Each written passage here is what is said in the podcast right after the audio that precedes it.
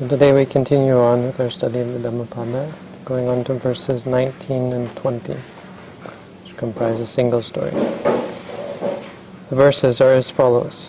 Bahumpi che sanghita bhasamano na takkaro hoti naro pamatto gopo va gavo ganayang paresang na bhagava samanyasa hoti and 20 appampi che sanghita bhasamano dhammassa hoti anudhammachari ragancha dosancha pahaya mohang samma pajano tamapajano suvimutta jit suvimutta citto anupadiano idavahuranva jitto anupadiyano sa bhagava sa bhagava samanya two long verses. So what they mean bahumpi bahung means much as opposed to appa which means little. Bahumpi che sanghita bhasamano speaking or, or being able to teach much that is related to the goal or that is uh, of use. But not takaro hoti, being one who doesn't practice accordingly. Naro, a, a, man who, a person who doesn't practice accordingly, who is rather pamatto, who is negligent or uh, heedless. So as a person who, though they know a lot and they teach a lot, doesn't practice accordingly and is negligent. Gopo vagavo ganayam paresang, like a person who looks after the cows of another, who counts the cows of another person. Na bhagava samanya sahoti. Such a person doesn't take, doesn't partake of the blessings of the holy life or the fruits of the holy life. And the, the opposing verse, apampiche sanghita masamano, a person who knows even a little bit, even though they know a little bit or are able to speak a little bit of the truth. But they are dhammassa, they are anudhammachari, a person who practices the Dhamma in, in according to the Dhamma, or in order to realize the Dhamma, and realizes the Dhamma. Ragancha dosancha pahaya mohang, they abandon, with the abandoning of delusion, greed, uh, greed, anger, and delusion. They have uh, clear comprehension, sammapajano, and suvimutta jitto. Their mind is well freed or well liberated. Anupadiyano, not clinging to anything, idawa hurangwa, here or hereafter, means in this life or in terms of, of for the future or future lives. Sa bhagava samanya sohoti. Such a person partakes is one who partakes in the holy life or in the fruits of the holy life. So this is word by word translation. Basically, it means a person who, though they know a lot but doesn't pra- don't practice accordingly, and you know, are negligent and heedless and so on, they don't have a part in the, the fruit of, of the teachings. But a person who, even though they've studied a little bit and, and maybe know very little, uh, and can, can explain very little, but still, by practicing according to the teaching, they uh, they become one who partakes of the fruit of the truth. Now, obviously, this makes sense through practicing the teachings, if you practice accordingly, and give up loba, dosa, moha, raga, lust, dosa, anger, and moha, delusion. Someone who has clear comprehension, so is actually practicing the, Buddhist teaching on mindfulness and becomes suvimutta jitto, has freedom in the mind. So this is given in regards to a story. Again, I'm pulling out the commentary here because it turns out that the English is quite um, negligent. Uh, Pamatto, the person who, who translated it, didn't do a very good job. So they, in the last story and in this story, I realized I'm probably going to have to use this book to check every one uh, and actually read the Pali because it's, it's not precise.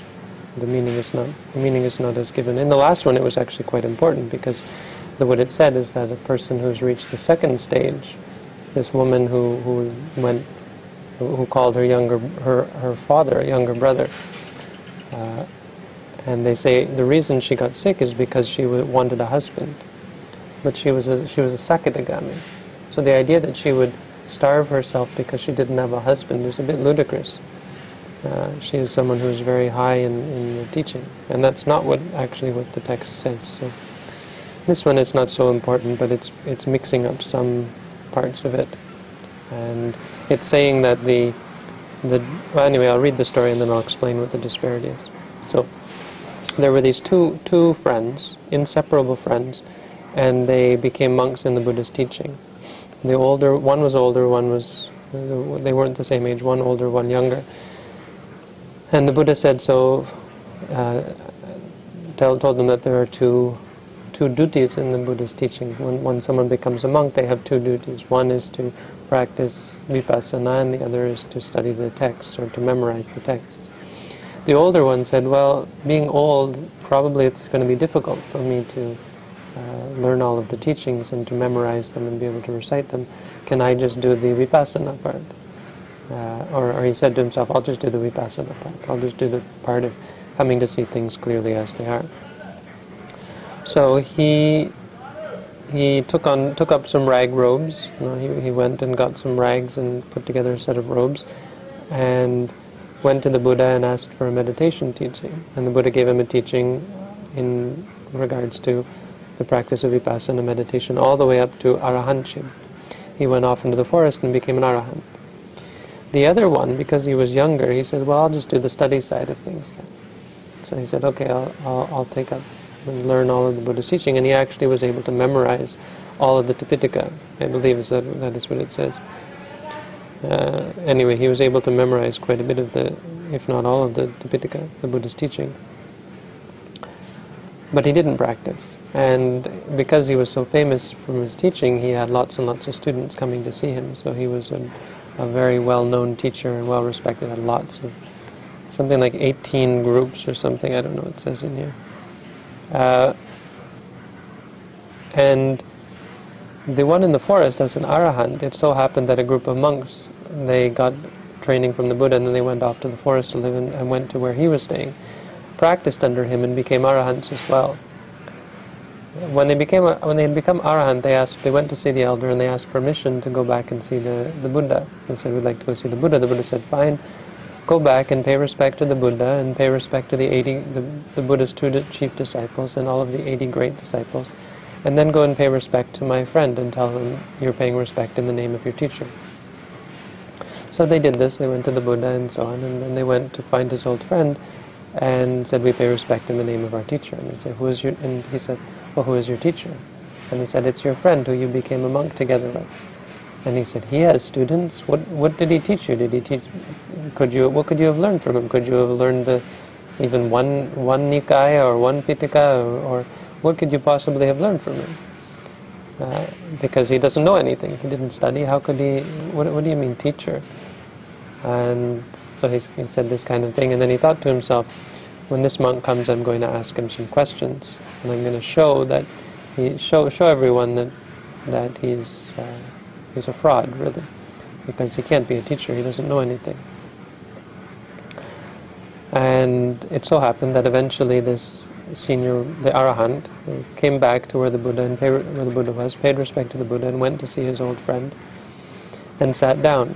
And the the, the younger monk, who was the, the the study monk, he thought, okay, now I'll ask him some questions. And I'll show, and, and his students were there, and the older monk students were there, and he said, in front of all these people, we'll show him, show everyone what this monk, that this monk knows nothing. And the Buddha found out about this, he knew what was going on, and got, a, got the gist of it, and realized that if he let this happen, this younger monk might go to hell. And it says young. it says in here somewhere that, oh no, it's on the last page, that's why I don't see it. It said, uh, if I let him be, he'll go to Nirya, he'll go to hell. Nirye they uh, he might go to Niri, to hell if I leave him, if I let this happen. So the Buddha went walking uh, through the monastery and went to see these two monks. And he sat down on a seat that they had ready, because they always have a Buddha seat ready. And he asked some, the Buddha asked questions. And this is where the disparity is. Um, because what, what, what really happens, it's right here, is he asks, first he asks the study monk about the first jhana. And the first monk can't answer. He asks the other monk, the, the monk who's been practicing about the first jhana, that monk, no problem answering. And he asks the second jhana, same thing. Third jhana, fourth jhana, all, the, all of the eight the, uh, the, the eight the four rupa jhanas and the four arupa jhanas, he asks about all of them. And it says in this, the text that the study monk wasn't able to answer a single one of them. And on the other hand, the, the practice monk was able to answer every single one of them, or was able to answer them. Then he asked about the first path, uh, the Sotapanna path. And the study monk wasn't able to answer, and this practice monk was.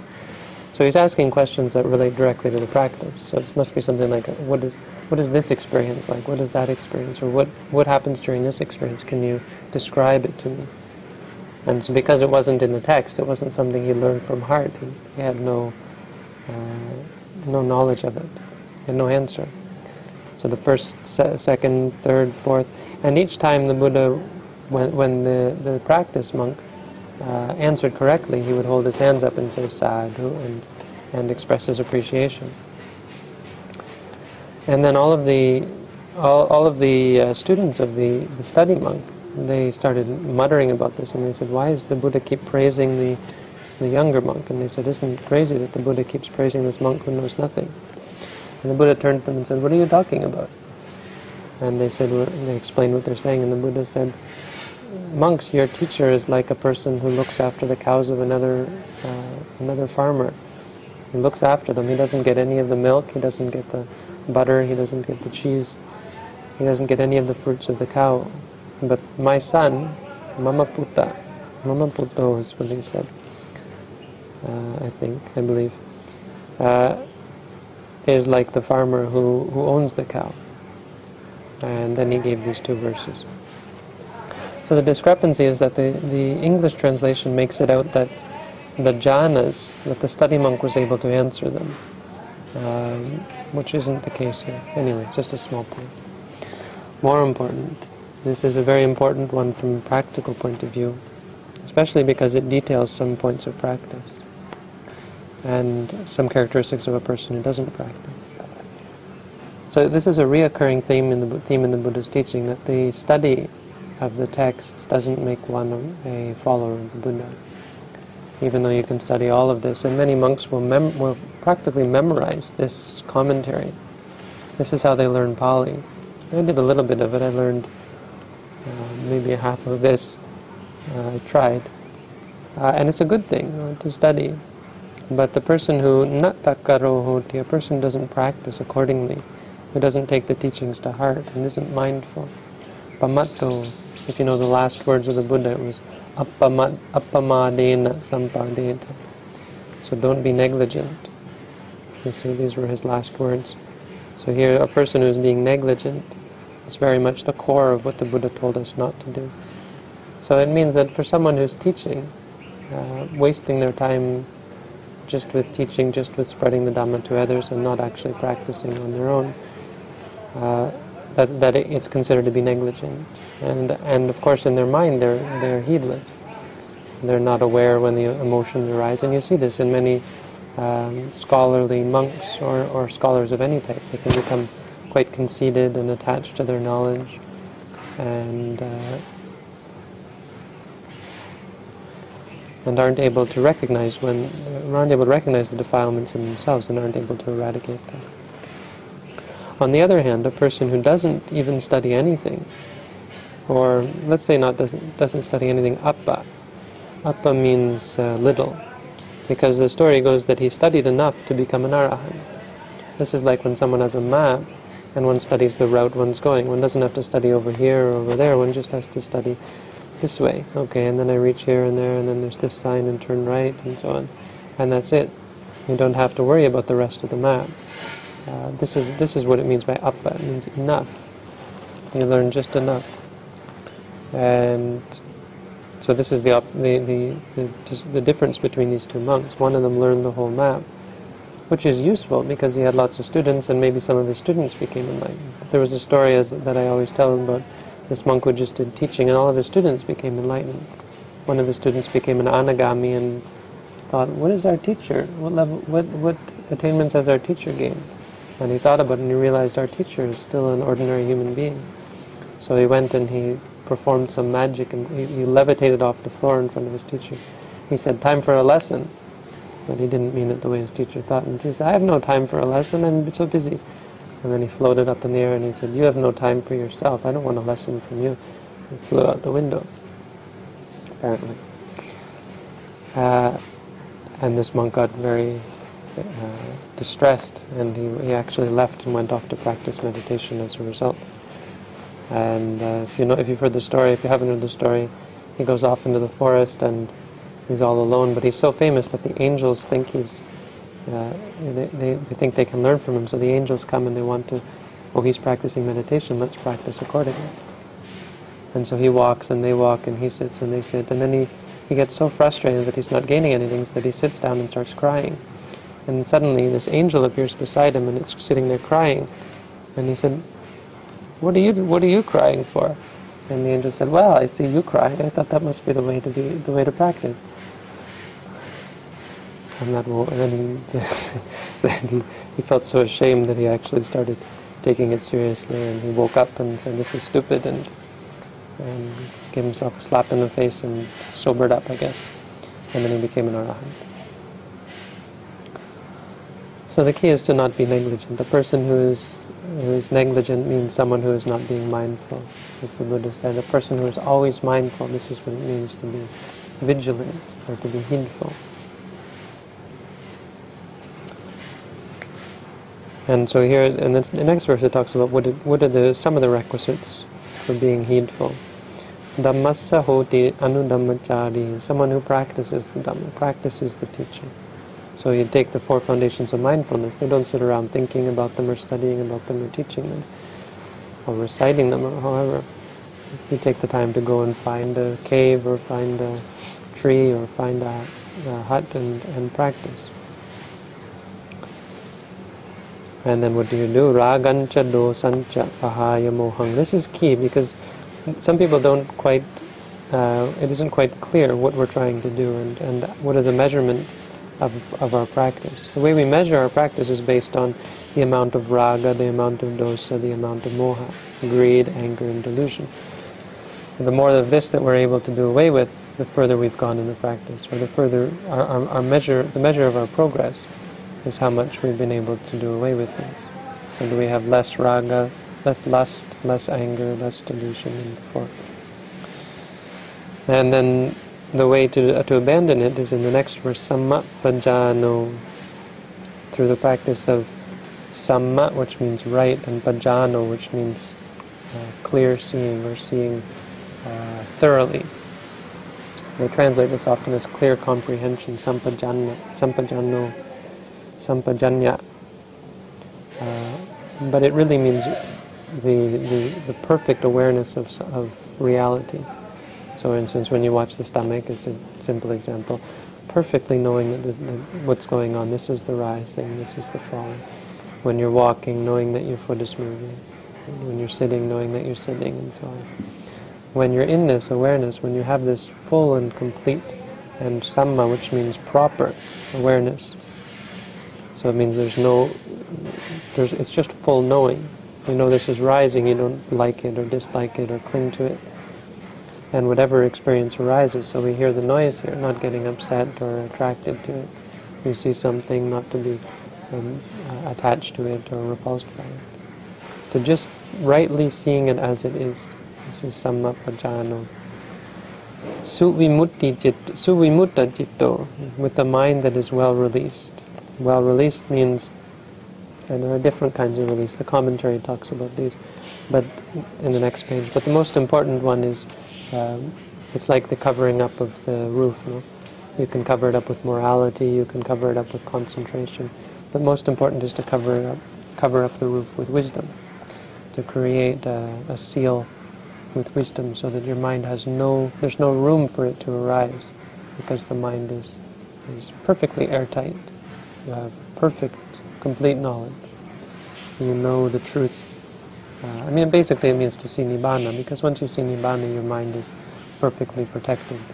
The first time when a person becomes a Sotapanna, the mind is perfectly protected from, uh, or is perfectly freed from, uh, what is it, Sakaya Ditti, view of self, uh, Vichikicha, um, Silabbata Paramasa, which means uh, attachment to wrong practices and wrong morality. So abstaining from things that it's not necessary to abstain from, taking on practice that are practices that are not necessary to practice, thinking that by abstaining and by practicing in this way, or thinking that these abstentions and these practices are necessary.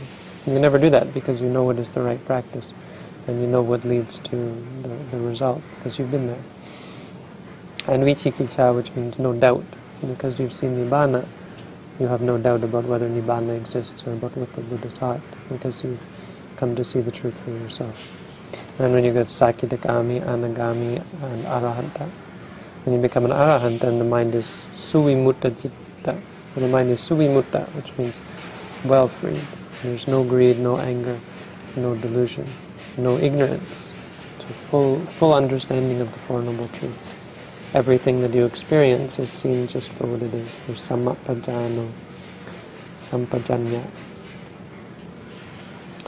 So, that's the uh, final story of the Yamaka Vagga in a group of pairs, the first Vagga.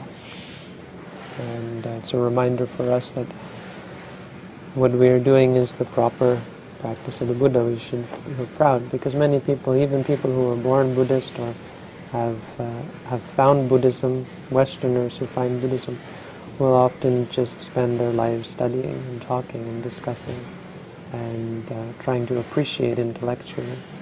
And they consider intellectual appreciation to be uh, the realization. And they miss the fruit of the holy life because they don't actually practice it. So you should feel proud, not, not proud and conceited, but you should feel confident and feel good about yourself. And we should remind ourselves that what we're doing is a good thing. Uh, remind ourselves means look at the benefits that we've gained and, and not disparage the, the wisdom that we're gaining in the practice. Because every moment you're gaining something, learning something more about yourself. On, this, on the other, at the same time, it's easy to become discouraged because it's very difficult, and you're you're experiencing things, you're dealing with things that you're so used to covering up and avoiding. So when they come up again, there's the gut, the the instinct is to, re- to repress them, to push them away, to run away from them.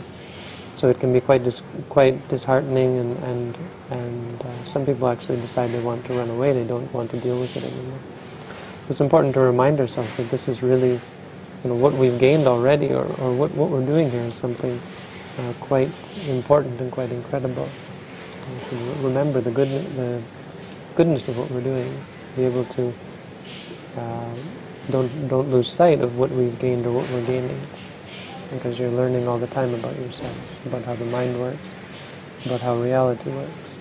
And uh, that's a very precious, precious gift. So, that's the story for today. It's our study of the Dhammapada for this, this, uh, this session. And tomorrow or whenever we'll get on to the second, second chapter. Thanks for tuning in and back to meditation.